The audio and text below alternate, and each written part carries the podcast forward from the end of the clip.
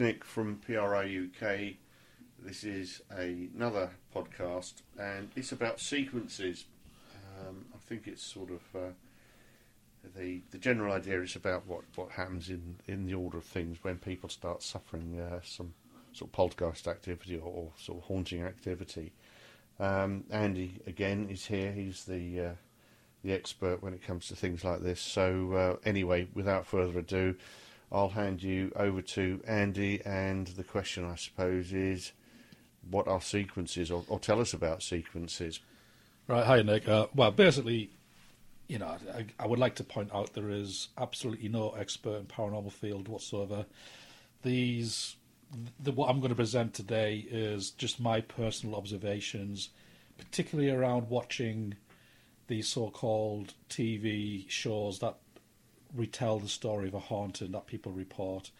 So over the years, I've watched these. I've uh, you know I've read some stories, some books, and I've just highlighted what seems to be a typical sequence of events when a haunting first occurs, as it gets stronger, and then as it finishes. So I think the best way to do this, if I, I've got 25 points here in the sequence. yeah. Okay. so so bear with me. Um, Can I go to sleep now? No. so I think the best way to do it, if I go through five points at a time, right, all right, okay, and then we have a quick discussion about that. Oh yeah, yeah and then move on. Uh, okay, yeah. right. So the first five. Are... Yeah, right. The first, what seems to happen is a person can have a feeling of being watched, feeling that they're a lot alone. Uh, there's sometimes an oppressive atmosphere, or they start to experience cold spots in the house. That's okay. a bit like me when I was at work. Yeah.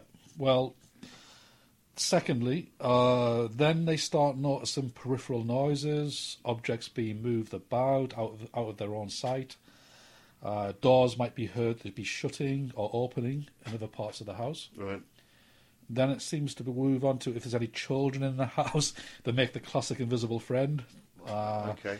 And they describe sometimes describe in detail the entity uh, and the name of the entity. Right.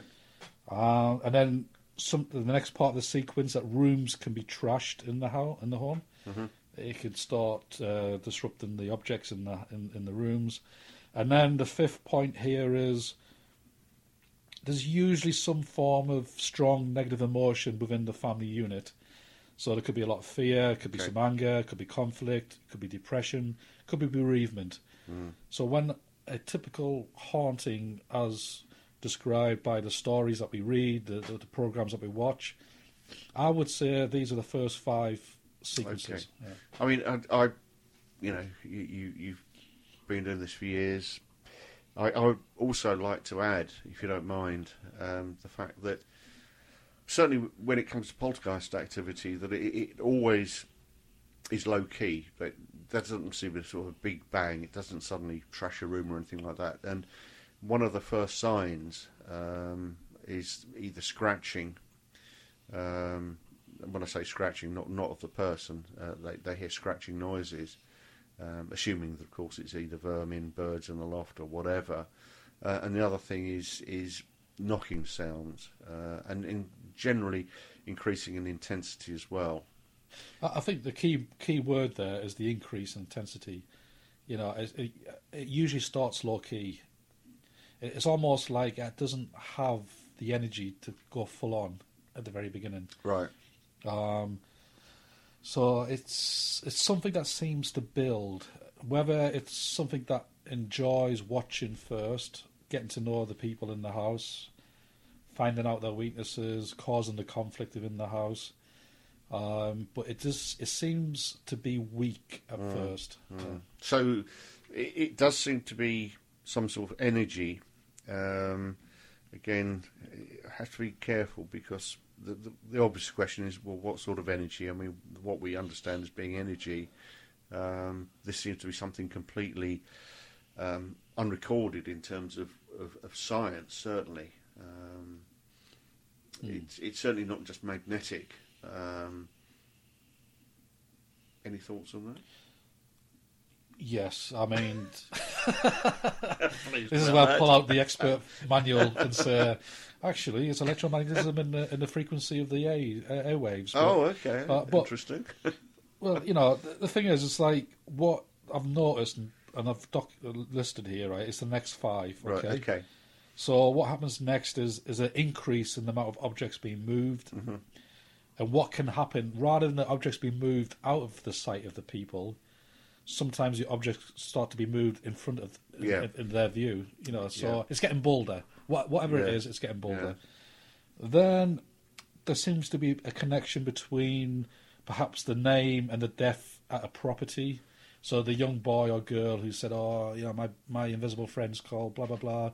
Sometimes in these retelling of the stories, there's there's a way of connecting the the ent- invisible friend to the property, basically. Uh, then there's this thing about prayer and blessing the house and trying to make peace in the house. So at this point, the family are thinking something's going on here. Mm. It's not just us hallucinating. There's something going on. And sometimes when that happens, the bless the house, there's a temporary stop in the disturbances. It seems to calm down for a little, a little bit. And then the tenth point here is what tends to happen is is that whatever his energy is, or if it's an entity, seems to come back stronger and more angry. Yeah. So what? So, so that's the la- next Yeah. five steps I've Yeah. picked up. Yeah. I mean, again, just going back to the sort of the, the sort of build up and this idea that there is some sort of energy or some sort of force at play. Um, the idea that uh, people are being showered, not necessarily showered, but there may be objects thrown. One that seems to be a common theme is that whatever it is that's thrown, and it might be a stone or stones, is they appear to be warmer than the surrounding temperature. So Yeah. that would indicate some sort of force being applied to it or energy force being applied to it. Um, the other thing, and it's just completely gone from my mind, so I'll have to quickly re- recount and, and think what I was thinking about. But uh, yes, it, it's it's the fact that um, in most cases where where objects are directed at people um, and or either intentionally or, or accidentally, that they're not actually hurt. Um, this seems to be a, a, common theme that the, the things are moving without, I, I suppose, the. Um, I'm trying to think what, what how you'd actually describe. it. I suppose that, they're, they're being hit but not hurt. It, it's as if the, the items are moving slowly towards them, um, although they don't perceive the item moving slowly. Do, you- do, you, do you see what I mean? That there's a- a sort of time and space element to this. Absolutely. In fact, it's very rare for someone to see an object from its stationary position move. Yes. It, it's usually seen Yeah. midair. It's Yes. usually seen midair, Yeah. and it's a near miss. It, it, it just goes above your head. Yeah. Uh, it can be thrown in full force, but it it, is, it just near misses you. Yeah. As if it's accurate enough to um, not hit you directly Yeah. where it could do damage, basically. And, and the- another interesting thing is that where there have been some sort of uh, attempts at capturing recordings of these these occurrences, you know, particularly with a video camera, that uh, they don't get picked up, um, which I suppose for the skeptic means that they never actually occurred. That there was somebody, you know, pulling the wool, or you know, um, so you know, m- items are moving regularly, but when there's a camera involved, they don't seem to move, which I suppose opens up, say, all sorts of questions about uh, the validity of the claims. But Yeah. uh, it just seems to be rather curious that there are a number of uh, these occurrences, but Well, it seems to be a universal law that as soon as you put a camera on something, it won't bloody do it. Yeah. you know, and it's it's almost like it can't do it. As soon as you are, are interfering with, with, with its natural laws of Mm. whatever it is, it seems to enable it to do it. Yeah. And um, I have heard of poltergeist cases whereby uh, a, a person's witnessed an apparition, and and because he was watching the apparition, it couldn't move through the wall. It was trying to, and it was Okay. and it couldn't. It was getting confused why it couldn't go through the wall. right, Uh, so it decided then to move down a corridor, and then as soon as it moved out of sight, he ran after it, and it was gone then. yeah, But it seemed to be something about him watching it yeah, interfered with that of its ability to go through Yeah. something. Um, yeah. So uh, you know, it's what is that about?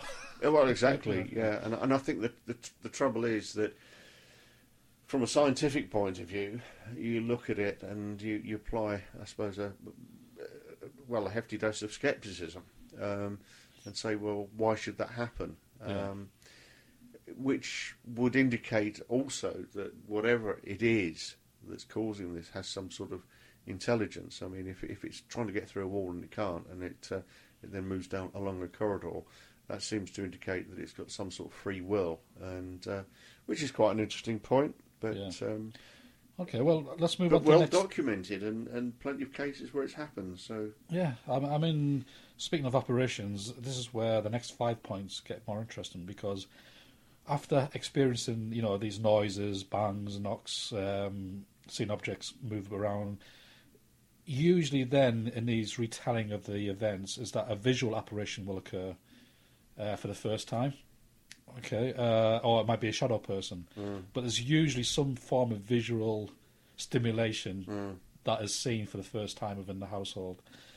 Um, and then the entity or whatever it is threatens to either kill or increase in their frequent night visits to the bed bedroom. Because let's face it, you're you're most vulnerable when you're in bed and you're sleeping or trying to sleep. That's Yeah. when you're most vulnerable. Uh, and it's it's more it's like a show of power, really. Mm. You know, it's it, whatever it is, it's got stronger. And, and it's notched up a bit, you know. You know, Not only can you hear me, but now you can see me. Mm. Yeah, You know, yeah. and uh, uh, and then you, what tends to happen is people start to hear disembodied whispers, voices, sometimes a growl. I mean, growls are very common. yes, Um, being touched, scratched, bitten, slapped, pushed, dragged. There's certainly a physical contact that starts to happen. And I think just just Yeah. quickly coming back Yeah. to that point about the, the, the voice, I think that the thing with the, the Enfield poltergeist was that um, once they were able to sort of establish that it could make a noise, um, it was encouraged to speak, and it was obviously uttering through one of the girls at the, the property. Um, so it was actually making contact in that way. So again, it seemed to up the ante in in the sense that it started making sort of growling noises through the girl. Um, so again, the, the big question mark was she actually projecting her own voice? Um, experts say not, but you know, um, you can never say never. Yeah. Um, but obviously, then developed a voice. Um, Yeah. So again, if you go along with that idea that it was actually happening, um, then there does it seem to be an indication that there's a sort of a, a build-up. I mean, if you try and speak in the voice of the uh, young girl in the Enfield case, it's from the back of the throat. It's very guttural. Yes, and you can do it for like maybe I don't know a few minutes, but it hurts. It hurts. She was she was doing that for like hours, hours, you know, and you know you would have destroyed your your, your voice box basically. You know, you know, I mean I'll just do a demonstration. go on, do you really? Okay. Uh, scared, scared. yeah, died in the chair, Nick. Yeah, and There's if your you, voice box. and if you do that for hours and hours and hours, yeah, you, you just got to Yes. basically become, you know, Yeah, I, Yeah, I, yeah. I think yeah. I mean, it's like it's like shouting. Anybody that's really shouted ever so loudly, um, or, or tried to sort of deepen their voice or growl, um, it's not long before you suddenly realise that uh, one, it's making your throat sore, and then I suppose the other thing is that you afterwards it does have an effect on, on your voice, and it, What was interesting about it was the personality of the voice was distinct from this young twelve-year-old girl. yes, you know, it was. It sounded like an old man, um, swearing, being rude, pedantic. Uh, you know, and it, it- yeah, it was interesting. It was it was not, yeah. not just a voice change, but a personality change.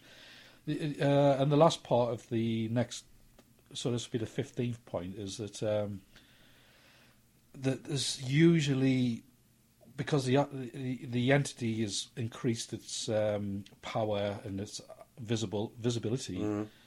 Sometimes this, this can get captured on a photograph, or you can get you can see unexplained mass in, in images.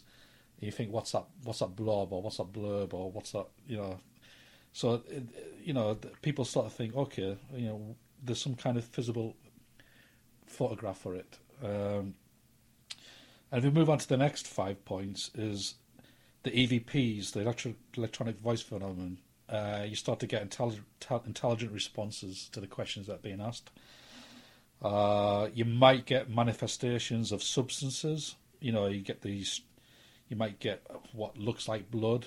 You know, sometimes they've actually tested the blood in cases, and it's and it's it's just like all uh, blood all group. You know, um, where they got it from, God knows. Um, sometimes you know you get an increase in insects and spiders and bees. You know, like uh, you know what's that about? Yeah. Yes, uh, again, uh, I think it was, so I think it was somebody like Joanna Lumley or something experienced a plague of flies or something, and uh, from in a property they were moving from or moving to. But then I have to be careful because, as I say, I'm I'm trying to remember something that was reported several years ago. well, Uh, you know, house cleansing. You know, what happens next is the family get panic. They usually do some form of Christian ritual or or the classic native smudging, native Native American smudging. Yeah, it's um, you know it's usually one of those two. That, which these are the programs I'm watching. Yeah, yeah, Uh, um, Yeah. uh, there's a drop in temperature. It's felt in the room, and then the batteries start to get drained, and the equipment that they've you know brought in. So, so Yeah. that's point twenty. So you've got those five phenomena going on where Mm. you know you get intelligent responses to EVPs. There's strange substances. yeah. Um, you know they do the classic Christial ritual, and then and then and then yeah, yeah. But uh, but I think the, the the thing is that in most, as far as we're aware, most uh, poltergeist activity cases, that the energy, whatever it is it's causing it, does actually eventually dissipate and disappear.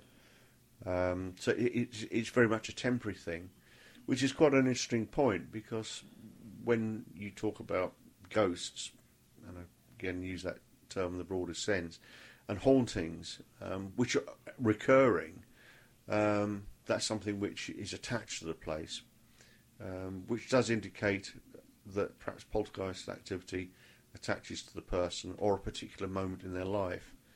Um, Well, I mean, me and you have talked about this before. I think it doesn't have to be either or; it can be both. okay. Sometimes it can be the right person within the right environment. Yeah. Other times it can be the wrong person in the right environment, but nothing happens. Yeah. Do you think? Do you think they're feeding off other people as well? Possibly, yeah. Yeah. I mean, uh, let's face it, we would be part of the environment if, if whatever in that house, is in the house and we live there, then we we become that house. You know, we're part of the furniture basically. And I think it, it maybe it's to do with certain types of people that, you know, you, you can have a haunted house. Mm. Somebody lives there for four years, moves out. Somebody moves in, nothing happens. They move out, somebody else moves in, then something happens. Mm, Yeah, there seems mm. to be some kind of link between having the right people in the right environment for, for these things to happen. Or is it the people that are actually just imagining it? Yeah, and, and they- are- are- actually, yeah, you know, yeah. okay, they they experience a haunting at that house, but they move to the next house and they're having the same experiences. So, yeah. yeah, Well, so the last five points, um, you know, objects get thrown, moves, sometimes uh, it becomes bolder, the shake, the, the room can shake, um, or, or it suddenly stops. You know, it's uh, the whatever's been happening stops, and the room feels lighter, the atmosphere seems brighter. Um, it it seems to have an impact that it's like open the curtains on, on, Mm. on a bright day. You know, you just let in all that light, and uh, and sometimes you know it everything will just stop altogether, or or reduce in intensity. Other times, the entity will come back even stronger and angrier, okay, and in that case, you know, at least a point twenty five where the family moves out for good. Um, um, some might argue, does it follow them, or does it stay there? You know, um, what is it about it that, yeah, it's. Uh, but those are my twenty-five points of a typical sequence of events when you watch these TV programs or you read these books. It seems to be a pattern, a crescendo of starting off low energy, building up, building up, and then dying back down. Mm. Um, uh, yeah, it's interesting. okay. So, I guess that uh, perhaps my assumption that, uh, or, or it's not so much an assumption, but perhaps my my idea that uh, that the the things will eventually die away might not actually occur. Again, assumptions, assumptions, isn't it? I mean, um, um, you know, just the, the the thing about paranormal activity and research is, you know, it's it's it's very rarely longitudinal, whereby you do year on year out and talk to the same people ten years later and say, have you had any reoccurrence Mm. of of paranormal activity? You know, now that you live in somewhere else, Yeah. or, or a different relationship, you know, we just don't have that information really. You know, Right. it's um, we seem to get a snapshot of something, and uh, and we have to work with what we've got at that moment in time. Right. Okay. Well, that's very interesting. Uh, have you anything more to say? No, um, I think I've. Uh, You're done. Yeah. Oh, You're- oh, I mean, I've got another twenty-five points here. right. no, you know, I'm, if, if anyone's still awake, um, we, we we do appreciate. Yeah, Uh, staying up, yeah. listening to this. and if you've got insomnia, recommend this podcast to anyone who can't sleep. Yeah, Yeah. put it on a loop. Yeah. Anyway, thanks for listening.